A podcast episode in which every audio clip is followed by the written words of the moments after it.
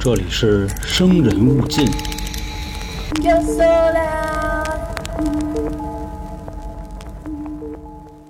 欢迎收听由春点为您带来的《生人勿近》，我是黄黄。我是老航，呃，相信有的朋友应该已经听完了十月份的灵异特别篇啊。嗯目前我们灵异特别篇上了两期，基本上来说啊，大部分都是夸赞，啊也有小部分朋友觉得说，黄哥，我觉得这节目不牛逼，不牛逼吓着我嗯说小镇那个就是咱们九月那个，哎，嗯吓着我了。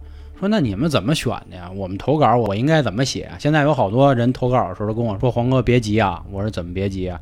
说我润色一下啊，我给他润的漂漂亮亮的。我说兄弟啊，稳住，我说先把故事给我。我说我们呢，呃，怎么去选这个灵异特别篇啊？其实讲故事这个东西就是有很大的这个主观的能动性，是吧？它算是一个什么逻辑呢？这块儿我可以跟大家简单的介绍一下，就是我选故事的一个嗯逻辑。就是首先啊，咱们先要达成一个共识，什么样的故事算一个好故事？你就比方说啊，咱们说的这个灵异特别篇，对吧？灵异故事其本身它是故事，嗯咱不是说为了突出它多吓人就怎么怎么着的。你像平时啊，咱们不管是说在这个灵异的这种常规选集里边，还是灵异特辑里边，都会有各种各样的故事。你比方说吓人的，嗯你比方说亲情的、温情的嗯这种，还有比方说啊，以后可能还会进搞笑的，啊，对吧？其实之前那土拨鼠那个，嗯好多人就觉得算是搞笑的，但是也吓人。是啊，嗯咱们现在要达成一什么共识呢？什么样的故事算好故事呢？首先啊，能引发你情绪波动的故事，我觉得都是好故事。或者说是引发我们俩的情绪波动。对，吧我觉着能引发，所以说我准备把这个故事讲给你们。因为你想，他这个跟这个当渣男是一个道理，对吧？什么叫情绪价值，对吧？我能让你哭，我能让你笑，我能让你害怕，我能让你感动，对不对？渣男如此，讲故事亦如此，嗯反正就说这意思。另外，咱们上期那个灵异二十九，嗯，对吧？其中里边也是好有好多感人的成分。对对，等于说这块儿还是再跟大家重申一下啊，灵异特辑不是说一定要吓人，怎么怎么着的，对吧？你甭管是特别篇还是常规篇，咱们还是把精力主要放在这个内容本身上。哎对，比如说我经常喜欢看类似的电影啊，我跟大家说一部，就《第六感》，嗯，那个布鲁斯威利斯演的，他本身是个硬汉嘛，硬，汉啊，净演那个什么虎胆龙威这种。光头加暴击、啊、他的那个故事，其实你说吓人吗？你最后看到结尾，真的好多人我相信都是哭出来的，对吧？他就是这样嘛，还是那话，就是故事好就行，或者说您投稿的时候啊，我们一看梗概好，内核好，我觉得就没问题，因为我们都会改的啊，之前也跟大家介绍过了，这就是一个我们选的标准。还是那话啊，选中了肯定是有感谢的，也是尽我们一些绵薄之力吧，嗯大家也多理解啊。毕竟我们现在靠这行吃饭了。那行，今天说这么多，那咱们就开始今天的故事。对，那谁先整？要不这回你先来？我先来，行啊行行，我先来。呃，那我就先直接给各位来一那什么的啊，来硬的啊，啊，假的，假的，啊假，假的啊，就还是啊，重重新重申一遍啊，本期节目所有内容来自听众投稿啊，嗯。关于真假呢，您就当真的听，反正就说这意思啊。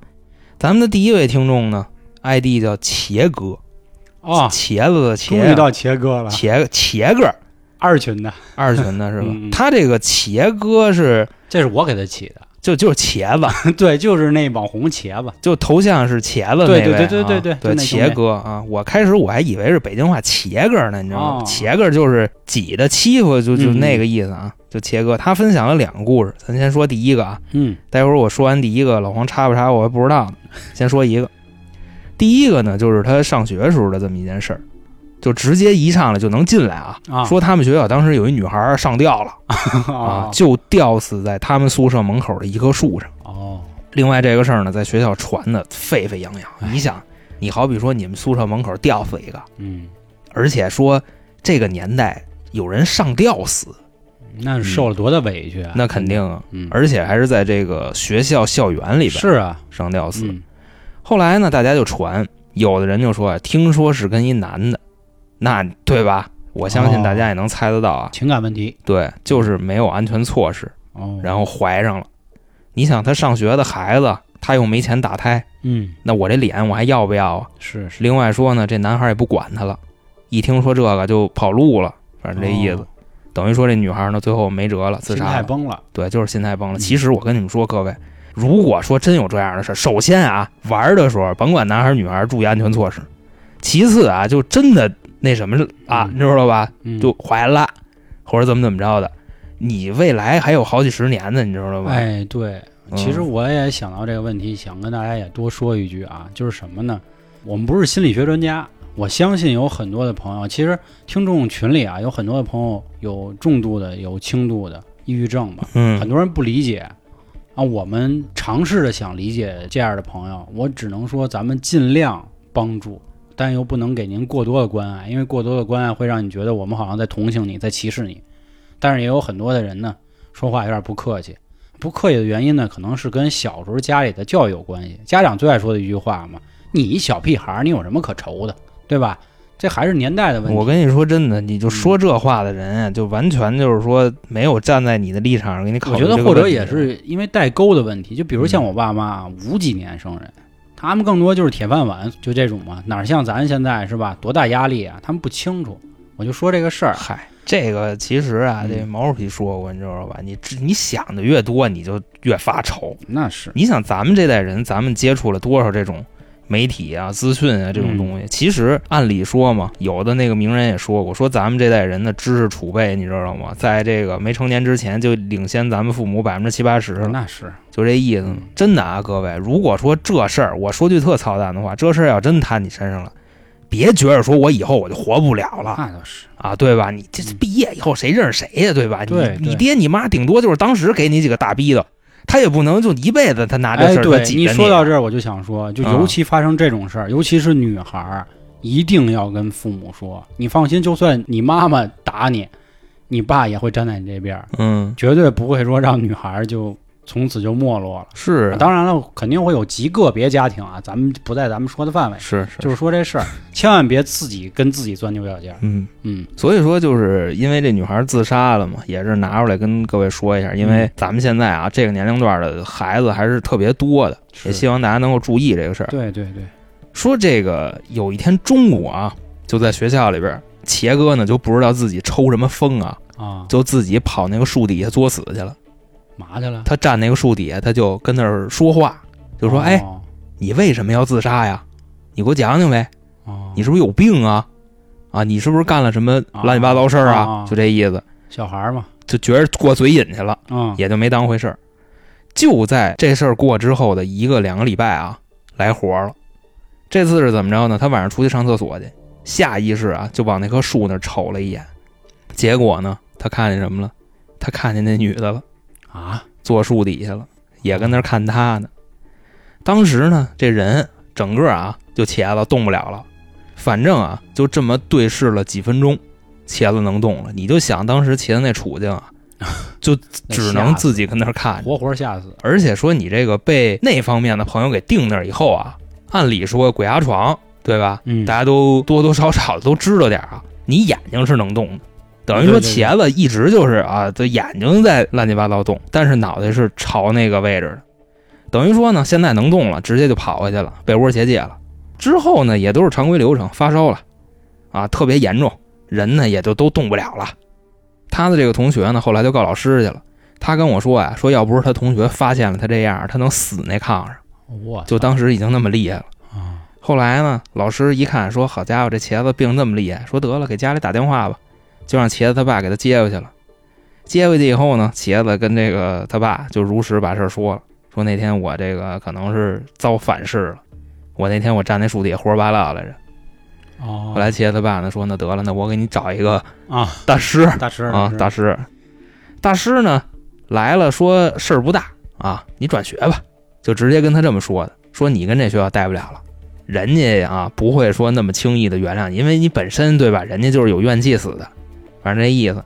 嗯，茄子呢也是在家躺了一个月，转学了，之后呢就没有什么事儿了。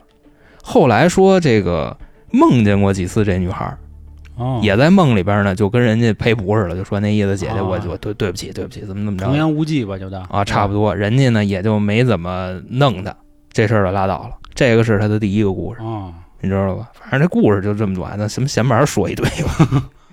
那我就直接进他第二个其实我觉得咱这闲玩还是有意义的。其实咱这啊不能叫闲玩了，还是那话，不是为吓人，能希望您尽量解开您点心结。就是就主要是站在我们现在的这个认知层面上，跟您嗯分享一下我们对这种事儿是什么想法。嗯我觉着说啊，真的，你摊上什么事儿你都不至于死，你知道啊，吗？那就对对对对对，啊，对吧？对你说你好比说真的，你像我，对吧？我能活这么大，我跟你说，我要是受点什么挫折，我就 emo 了，我早死了，我死多少回了？嗯咱就说这意思。那咱直接进他第二个故事。嗯他这第二个故事呢，是他朋友的事儿。他朋友他们村里啊，说有这么一个院子，啊，说这个院子呢，就是那种小院儿啊，就那个跟农家乐啊，对嗯，说特别邪乎，可能是这里边不太干净。哦，当地人传说呢，也是啊，找这个高人给看过。当时这个高人啊，跟那院里他们这一家子人说说不行就别住了。哦，那那家人说，那我不住这儿，我睡马路上去呀。反正那意思啊就没人听。就自从啊这一家人住进去以后啊，就出奇的倒霉。哦，怎么个倒霉法呢？说首先啊，他们家有一个老头儿，住进去之前呢，这个老头儿啊就是倍儿帅俩，啊，身体倍儿硬朗，就跟那个老太太在那个广场上斗舞啊，基本能斗个俩钟头，Super Me，就差不多那意思啊。那老爷子进去以后啊，大概也就一个月，摔死了。哎呦，怎么摔法呢？就是跟那个大平地上啊，整个人啪一下就拍地上就，直接倒栽葱，差不多就跟那个烙肉饼似的，就那么着哦就拍地上死了。死了以后呢，说那就下葬呗，对吧？嗯而且也不是说什么谋杀，对吧？啊也是正常流程，就给办白事儿。差不多呢，这个尸体跟家停了那么三天，然后呢把这人给埋了。但是啊，过了那么几天，他们家这一家子人都都不对了。这怎么个不对法呢？就是身上开始起疹子，荨麻疹是吗？而且这疹子啊嗯，还不是那种痒痒疹子，就是特别疼的那种疹子。哦，但是说怪怪在哪儿呢？这个病啊，就只有他们家人有，而且不传染，哦，就跟村里的任何人有过什么密切的身体接触，都没事儿，身体接触啊，还是啊都不会传染。你就更别说空气了，反正那意思。他们家人呢，当时也是去医院，去医院也看不好。人大夫呢，可能也是当那种就普通的什么风湿啊这种疹啊，啊，什么过敏湿啊疹、荨麻疹这类的？给他们治的。而且从大夫的角度上来讲，我觉得肯定也挺奇怪的，因为你比方说这种疹都是传染的，对吧？嗯，它是皮肤病嘛，但是人这个就是不传染，而且只在他们家里有。当时分析说，可能是不是吃什么乱七八糟东西了，哦反正那意思。后来呢，医生看不好，那你说得找谁看，对不对？啊，还还是得找大师看啊。大师来了呢，对，啊也是就把这事儿跟他们说了。大师说：“你们当时啊，之前不是找人给看过吗？对不对？嗯你们不听人家的啊，现在明白了吧？那赶紧搬走呗！你们家都死一个了，嗯还住啊？真是什么都不住啊！嗯这家人还是啊，那我搬走住哪儿啊？对吧？我睡马路啊，也就没走。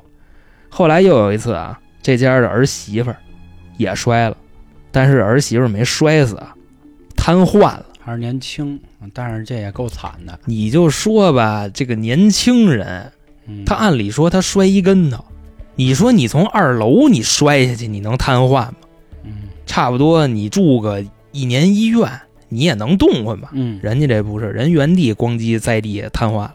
哦然后这个事儿呢，反正大概啊又过了两三天，然后有一天晚上，他们家呀还让雷给劈了，嚯嗯，就天花板上打了一个大洞，把他们家这老太太给劈死了。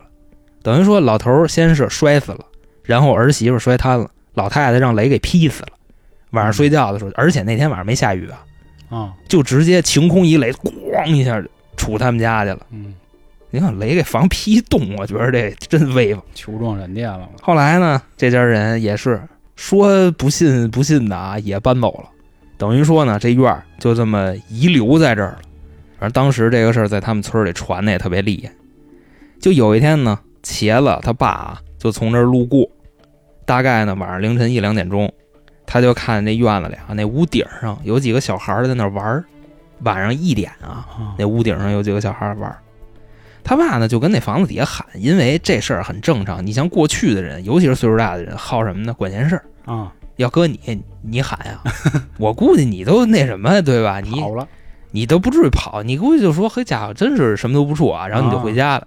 但是过去的人有一什么特点呢？他跟那底下喊说：“哎，下来摔摔，就这么着的。过去的人就都这样，热心肠，就是你明白吧？对，喊了几声，说你们谁家孩子还还不回去？都几点了？啊，喊完这一嗓子，这房顶子上那几个孩子慢慢慢慢的消失了，哦，不是慢慢慢慢下来了，哦慢慢慢慢消失了。当时呢，茄子他爸这人属于什么呀？也是无神论，你知道吗？嗯就不信，压根儿呢也就没当回事儿，说这几个孩子可能是从那个房子后边翻下去了啊，这是一档子事儿。说呀，又有一次夜里一两点钟，茄子他爸呢还是打这儿过，然后就听这屋里有人说话，这屋里叽叽喳喳、乱七八糟，有人聊天呢啊，反正那意思。嗯，他爸呢，当时就琢磨说：“这屋里不是没人吗？说这谁呀？说我听听，啊，就把耳朵凑过去了，贴着墙听。结果这个时候啊，听着听着，他就感觉这个声音在周围环绕，你明白吗？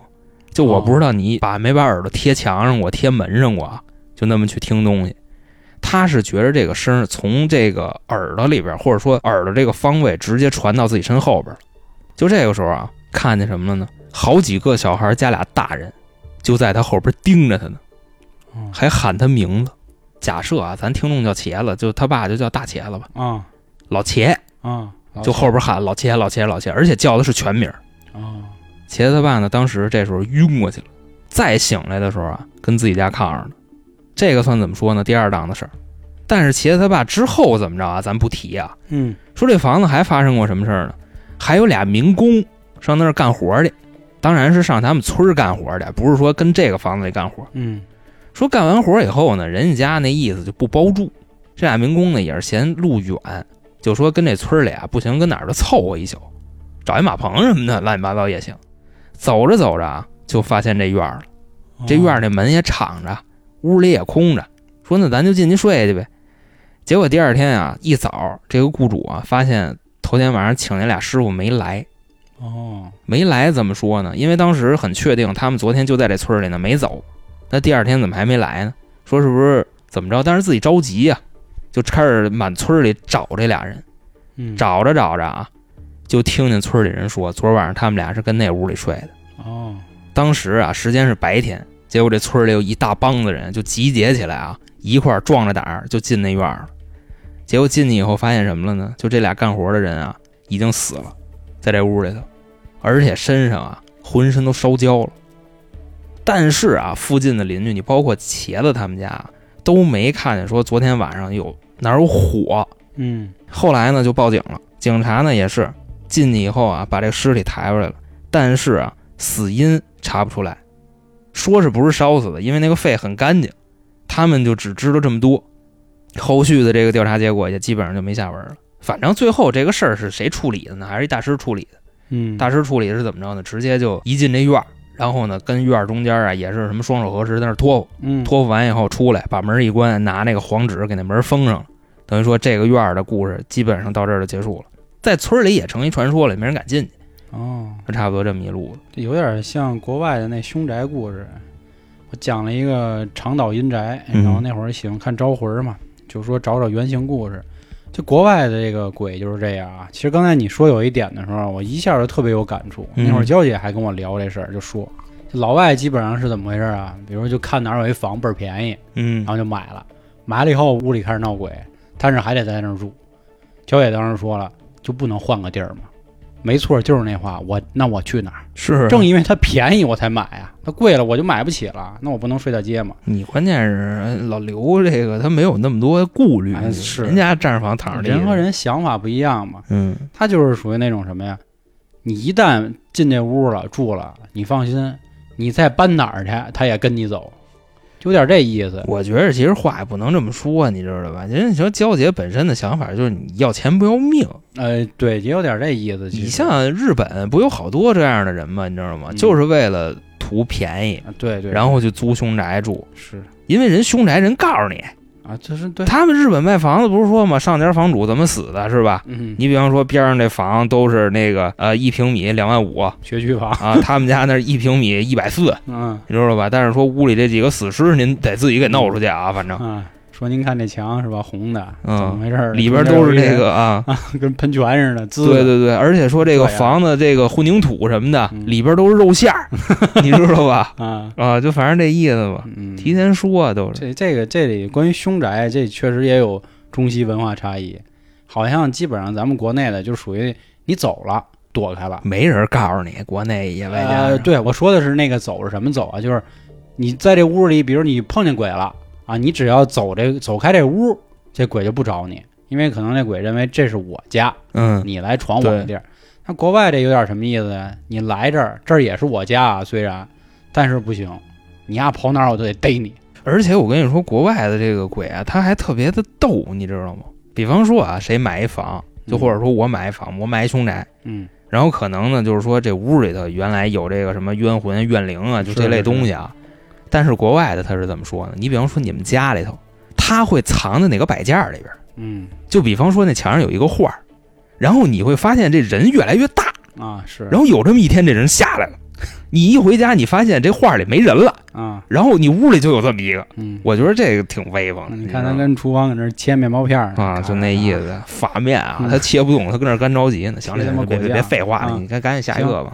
那我说下一个故事啊，嗯。下一个故事来自龙之吻，这个人也是可以跟大家介绍一下啊，我们六群的，我们嗯，都叫他一声龙哥。龙哥，龙哥的风格呢，真的就是属于啊，在跟你讲 A 的时候，最后就拐到了 F，哦，能拐 F 去啊？对对对，就有点这样。他的投稿基本上也是这样，所以对于他的投稿改动也是挺大的。但是那哥们儿呢，对咱也是真爱，嗯也是真喜欢，真捧。是，虽然每次捧里都得带点岔，还挺有意思。那也是捧嘛。啊、他是一个在广东的四川人，我记得是，反正挺好玩的。广四啊，啊、那咱们开始说他的故事。玉宝寺。说当年呢，在高三的时候，他在那儿跟几个哥们儿啊上课读书。到了晚上啊，发现怎么这到夜里还这么热乎啊，啊，就烦得慌。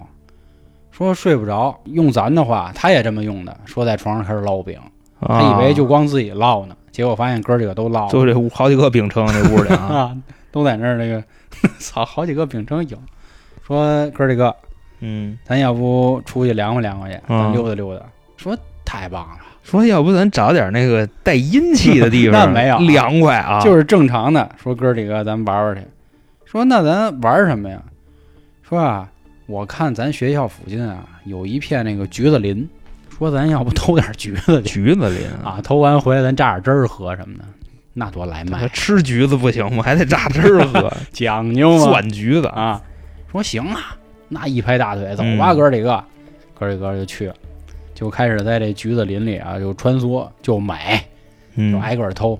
偷的时候还什么样呢？就还在那儿选呢。哎，你看这橘子不行，个儿太小，嘎就给扔了。这个儿太大，超标了也给扔，就玩上了，自己属于这不糟践东西吗？啊这不是？孩子嘛。嗯玩着玩着呢，就开始一直就在这个林子里就找，找着找着就发现有一棵树上啊，这橘子异常的大。嗯，说哎呦，说哥儿这个高了，说这儿有一大个橘子的橘啊，说咱给它摘了，还行没问题。摘下来的时候呢，到手里就发现这橘子呀特硬啊，啊，咱都知道橘子不是软吗？那水果水果没熟嘛，那就是。嗯特硬。说哟，这怎么回事儿啊？哥儿几个说，要不咱给它扔了吧？这玩意儿怎么吃啊？咱不能摘萝卜呀，是吧？说行了，扔了吧。叭往边上一扔，结果到地上就听见像坛子一样的声音，叭碎了啊！然后发现这橘子里的有粉儿粉儿粉儿粉儿啊，粉末状的东西。啊，说这是什么玩意儿？当螺蛳粉儿呢。那得是臭的。嗯说怎么橘子里怎么还成沫了呀？啊，什么玩意儿啊？就说得了，扫兴，没意思，就走了。第二天呢，哥几个啊就听到了校园广播啊，昨天有一批同学啊，糟践不知道东西造完东西，霍霍人老乡橘子去了。啊，真讨厌。说而且呢，不仅如此啊，还把人坟给刨了，把人骨灰坛子都给拆了，弄了一地都是。哎呦一，开始哥几个还还乐呢，还看没有？哎，出名了啊！结果一听这个，哥几个慌了啊！骨灰坛呢？昨天晚上那橘子是骨灰啊！说我一人眼瞎了，不能咱哥几个都眼瞎了吧？就开始琢磨这事儿，就品就不对，把骨灰种上了。说 他妈胡说八道呢嘛，校长吓唬人呢，嗯，那意思别再去了啊，是吧？这橘子可能老乡种的不容易，说得了，就别琢磨这事儿了。到了晚上啊，今儿一说还出去吗？说算了，甭出去了，没劲，就开始在那儿玩电脑。嗯咱那个兄弟龙哥就在那儿敲啊，美呢，正跟着可能聊密呢啊，咔，劲舞团没啊，但敲键盘的那个劲舞团。这个时候就他跟人 O I C Q 嗯 Q Q 啊跟人聊呢，这个时候突然蹦来一条陌生人的消息哎呦，啊，说你抬头，嗯就说了一句这个，啊，抬头抬了一下，什么都没有啊，说嗯恶作剧没意思。然后一会儿消息又来了，说啊不是让你自己抬头，你拿手机抬头然后拍一下好吗？说这人感觉说话也没什么事儿是吧？就是这个口吻听起来很正常，那行呗，那我就抬头拍一下呗。这龙哥呢，拿起手机就冲着天花板打算拍，就在闪光灯闪的那一瞬间啊，他自己啊的一声，他其实什么都没看见啊，啊，吧唧手机就掉地上了。边上那几个哥们儿，哟我操，怎怎么了？哎，吓你们丫的，那能有什么事儿啊？嗯什么事儿都没有。有一胆儿小的还说呢，说我还记着早上那校长说骨灰的事儿呢，说昨天晚上咱们是不是真在那个橘子树上看一骨灰盒啊什么的嗯这那的？哎，别胡说八道了啊，嗯该干嘛干嘛。这个时候呢，龙哥就把手机捡起来，因为刚才手机不掉了吗？龙哥把这手机一捡起来，发现有一张照片儿，手机里的照片，对，照上了。刚才嗯他发现呢，这手机照的是自己，他明明是拿手机这个摄像头去照的这个墙嘛，哎呦，发现照的是自己，而且当时自己呈现了一个什么样呢？哭的样子，就不是啊惊讶的样子，是嗯那样，感觉自己很委屈。哎呦，龙哥看着这照片就开始慌了，那就现在赶紧问问那边吧。说这怎么回事啊？啊，说到底拍着什么了？不敢想了。再去回去翻电脑消息，那刚才那消息也没有，嗯也没了。然后拿着这个手机就开始问那哥儿几个，就琢磨，就是他照片还没敢给他们看呢，就琢磨说咱昨天去这个橘子地儿，咱走了多久啊？待了多久啊？就开始就复盘昨天晚上的事儿。嗯哥儿几个就想半天，没有啊，一切正常啊，就怎么想也想不明白。龙哥的故事到这儿就已经结束了。啊，照片也没敢给他的朋友看，所以这块儿我觉得他可能是把问题留给咱了。其实他的这个结束啊，也拐了别的地儿去了啊，说自己什么吓一大跳，裤子都湿了这那的，嗯。我，觉得这是扯淡了啊，有可能就是人家委屈了，也沾上了，我个人感觉啊，拍了一个他哭，嗯。但是龙哥到现在也没什么事儿，啊，所以说就没有印证我那个感觉。我那个感觉就是我得想着，我得收拾收拾你。啊，对，其实他整件事儿唯一的就是点吧，就是他这张照片嘛，那照片里也没拍出别的，也也是他自己，也是正常人，也没有什么其他的该出现的元素都没有。不过他是用后置摄像头拍的，而且那时候的手机有自拍镜头吗？没有啊吧？真是对吧？只有一个后置镜头。啊，对对对，咱小时候用的手机，你想我玩 QQ 的时候，你在用手机，那那手机应该就是什么诺基亚呢，马幺什么，啊就是类似于这这种是什么五三零零这种。嚯，其实真的，我前一阵子我也有一个这样的事儿，就是但是很短，它不嗯算一投稿，啊就有人问我怎么回事呢？自己拿着手机弄了一个自拍，但是啊，他拍完了以后，他看那照片怎么看怎么别扭，啊为什么呢？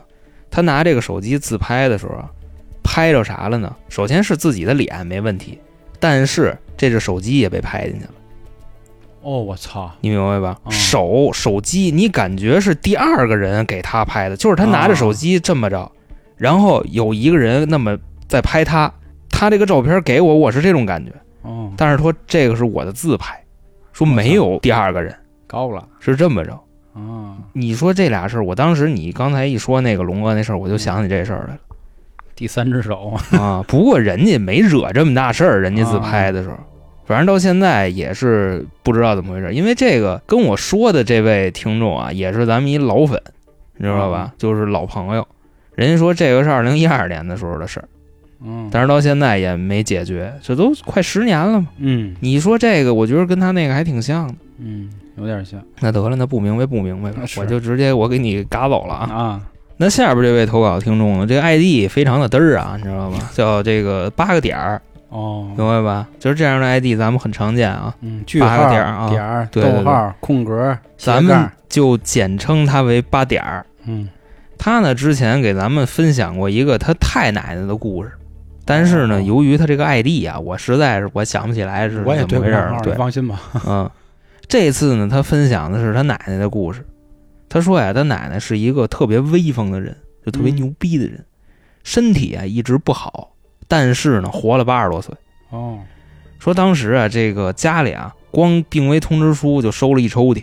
我不过最后啊，这个奶奶都挺过来了。当然说现在奶奶已经不在了啊，说的是奶奶之前头几年的事儿，是什么事儿呢？就是起死回生的事儿。哦，说奶奶这个人呢，起死回生其实有 N 多次，但是啊，给她印象特别深的是两次。第一次呢是在医院，当时啊已经病得非常严重了，这个大夫呢也就是给下了病危通知书了，就直接呀、这个跟家里人说说你们得这个做好准备啊，反正这那个的就嗯忙活呗，说别到时候抓瞎。家里人呢也以为这个奶奶要不行了，哦，结果到第二天啊，奶奶自己从这床上下地了。哇，你按理说啊，下了病危通知的人，他怎么可能自己下地就？或者说有一个所谓大家都会用的说法，回光返照，是吧啊？对，但是呢，开始人家人觉着也可能是这种情况，嗯，就是回光返照这个，但是啊，就不是。哦，为什么呢？就说这个奶奶啊，连跑带颠儿的，就跟家里人说：“说我不住院了，我不想在医院待了，我你赶紧让我回家吧。”嗯这么说的。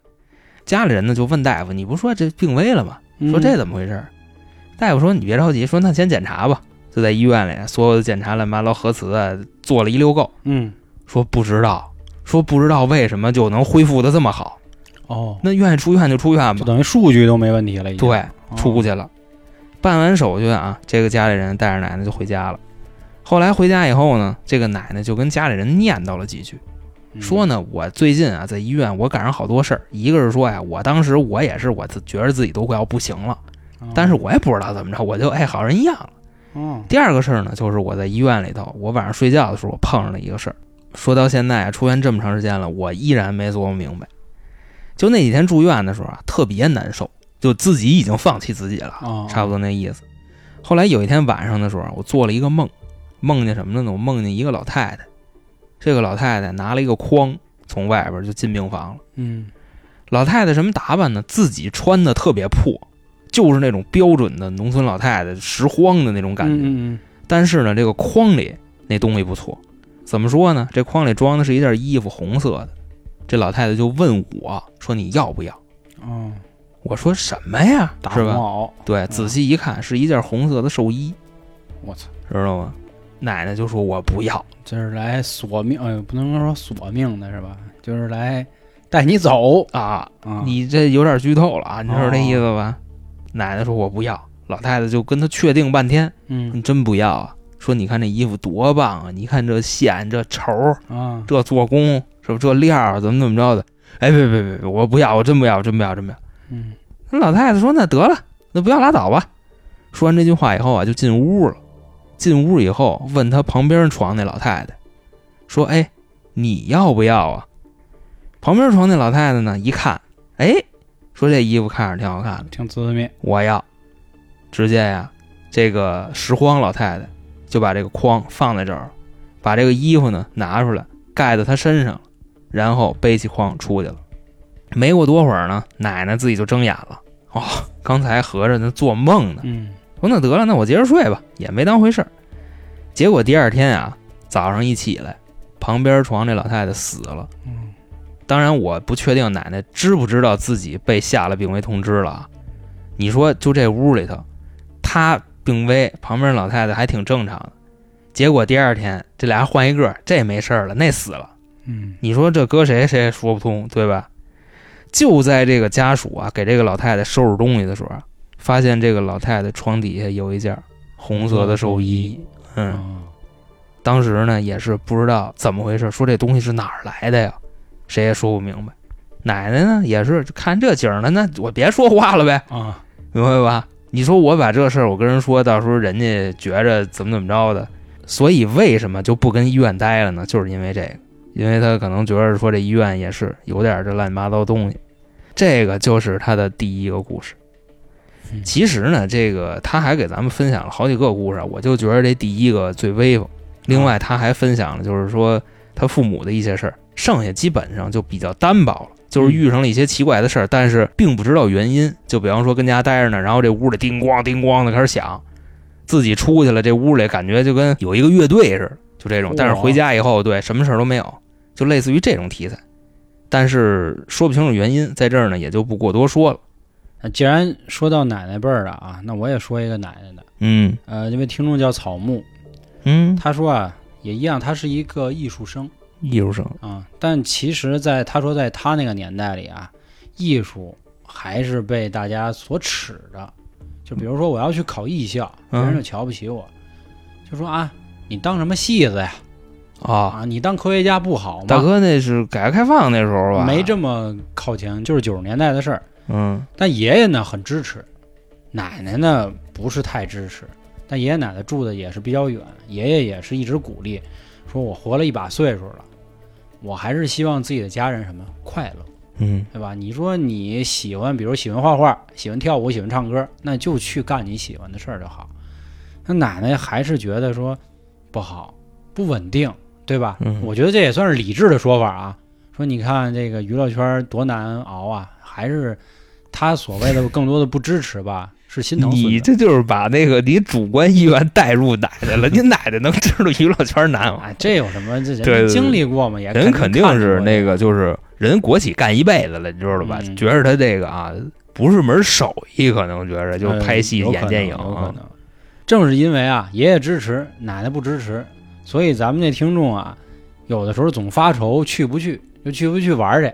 嗯，因为一去呢，这老头老太太就吵起来了，他他也觉得不好，有压力大啊的哎，对，但是又是因为从小一块长大的，感情在这儿啊，还是得去。后来发生了一件什么事儿呢？有一天也是爷爷病重，当时也是医院可能下了一些用飞的通知书啊，就说这个问题，就告诉他，嗯，可能是需要准备一下了。但是爷爷呢还在，紧接着呢就发生了这一家子的系列的事儿。首先啊，他在奶奶家过的时候啊，突然奶奶啊就开始冥想，啊，什么都不干了，就在那儿坐着冥想，啊持续了一段时间。嗯，他可能觉得人岁数大了，可能忆往昔了通透了。啊，琢磨琢磨，所以当时也没有去担心什么。后来回到家之后呢，他爸连着好几天做梦，哎，说总梦见有人去了，又不知道怎么回事儿，哎，就挺发愁的。家里呢还养了一只小狗，这只小狗呢也莫名其妙的和妈妈就啊总是很哀伤。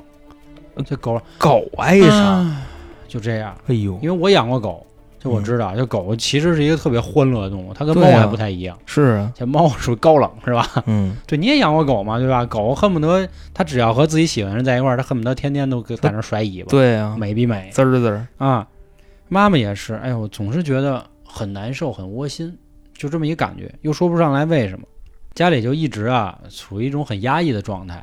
后来咱们这位听众呢，也就生病发烧了，也很难过，哎，就莫名其妙的就生病。哎，说这怎么回事儿啊？结果这天呢，就接到电话了，嗯，说爷爷去了。后来家里这些症状也都没有了，所以大家坐在一起就在想，不是，我现在我特新鲜啊，嗯。爷爷走了，就家里人哀伤、冥想、乱七八糟沉思啊，我都能理解，狗都知道是吧？是，就可能是爷爷对这一家子特别好吧，嗯。可能是一个特别特别好的爷爷。我在这块儿想说一句什么，就是之前有听众跟我诉过衷肠吧，算是，就是嗯。家里人去世了，当然是隔代的去世啊。啊，我说特别不好意思，没有办法安慰您。为什么？不是说我冷血啊，就我出生的时候，姥姥、姥爷、爷爷都没有。嗯，然后我奶奶去世的时候，基本上是在我刚记事六岁的时候，而且我奶奶一直住天津，我等于这一辈子见我奶奶不超过三回，所以我到现在生离死别没遇见过，也没遇见过我就是隔辈儿的亲戚去世，所以都不敢说什么感同身受啊，就完全没遇见过。我真的不知道该怎么劝这位听众。当时就是跟他也聊过这样的事儿我，跟你说啊，你作为一个就像我这样的，你知道吧？嗯我觉得真的，我爷爷奶奶没了以后，我就是一孤儿，你知道吗？哦，我小时候跟爷爷奶奶长大的嘛，我哦父母不管我，你外加上我姑姑稍微管点我。嗯但是你像后来我上初中的时候，我爷爷没了，然后我二十多岁的时候，二十四、二十五的时候，我奶奶没了。嗯我跟你说真的，我就是这两个祖辈一没了以后，我对我们家人充满恨意，你知道吗？嗯就反正就是差不多那意思。你要说搁我，我也没法劝。我到现在我看我爷爷奶奶，也不是说走不出来吧，我想起这样的事儿，我会特别气愤，你知道吗？我也不说不是说有多难受，嗯我就一直在想，我说他们要在该多好。我说他们不在了，我操，怎么就嗯这样啊？哦，你明白吧？我是这种，反正我也没法劝，你知道吧？嗯，确实，因为之前我也见过很多朋友是这样，就是确实跟爷爷奶奶长大的，然后爷爷奶奶去世了，整个人就崩了。我也见过这样，嗯嗯所以这块儿也是一个是给这位听众，还有之前找我聊过天的那位听众，都跟他们说一句吧。确实没有办法能和您精神上有什么沟通，但是我觉得就是好人终将有好报吧。而且我也觉得，我们至少还在的话，一定要更好的活下去，才是对他们的一个最好的慰藉。这是我的一个想法啊，当然说的对不对，咱也不好说。嗯嗯，这是他的故事啊，这是一个一家人可能都知道即将迎来的一个结果吧。后来就是爷爷去世了，全家人都好了，我觉得也是爷爷托付了，肯定是。我估计是。不过你这整个故事的点睛之笔啊，你知道吗？就是那条狗，嗯，我觉得真的，狗都跟那儿挨上了，是是，你就得琢磨这个事儿对他们家影响有多大，嗯是吧？嗯，这就是今天所有的故事了啊。我发现其实最近包括咱们灵异特别篇也有，都是会有一些比较温情的内容了。其实正好还特凑巧，之前还有听众问我说咱们有没有感人的呀？好好家伙，这一个月感人的各种感情都有了，是吧？亲情的、友情的，嗯。所以在这块儿呢，我想跟大家说一什么？就是这种祖辈或者说爷爷奶奶去世的这种，如果各位啊是从小到大跟爷爷奶奶长大的，然后爷爷奶奶还没了，我劝各位的是什么呢？首先啊，你人活着的话，其实你们都是一个一个独立的个体，对吧？你需要把你自己活好，你该难受难受，因为你不难受才你冷血。是对不对？？你该难受难受，但是不要耽误自己的生活，不要影响自己的生活。你影响自己生活，你的亲人也是不愿意看见的。嗯，咱谁都有这一天，你就想想到时候你孩子天天倍儿腿哭鸡尿嚎的，你看着你乐意吗？对不对？嗯，这是正常的，算怎么说呀？生物规律。所以大家啊，把这件事看开一点，难受归难受，自己该干嘛干嘛。咱们成年人就应该这样，你知道吗？就是心可以死，手不能停。我觉得也是啊。说到最后，还是欢迎关注微信公众号啊，嗯春点，到时候里面有进群的方式，也可以给我们速度中长投投稿，对没问题对对对好吧？呃，那多的就不说了，感谢今天各位的收听，拜拜。拜拜。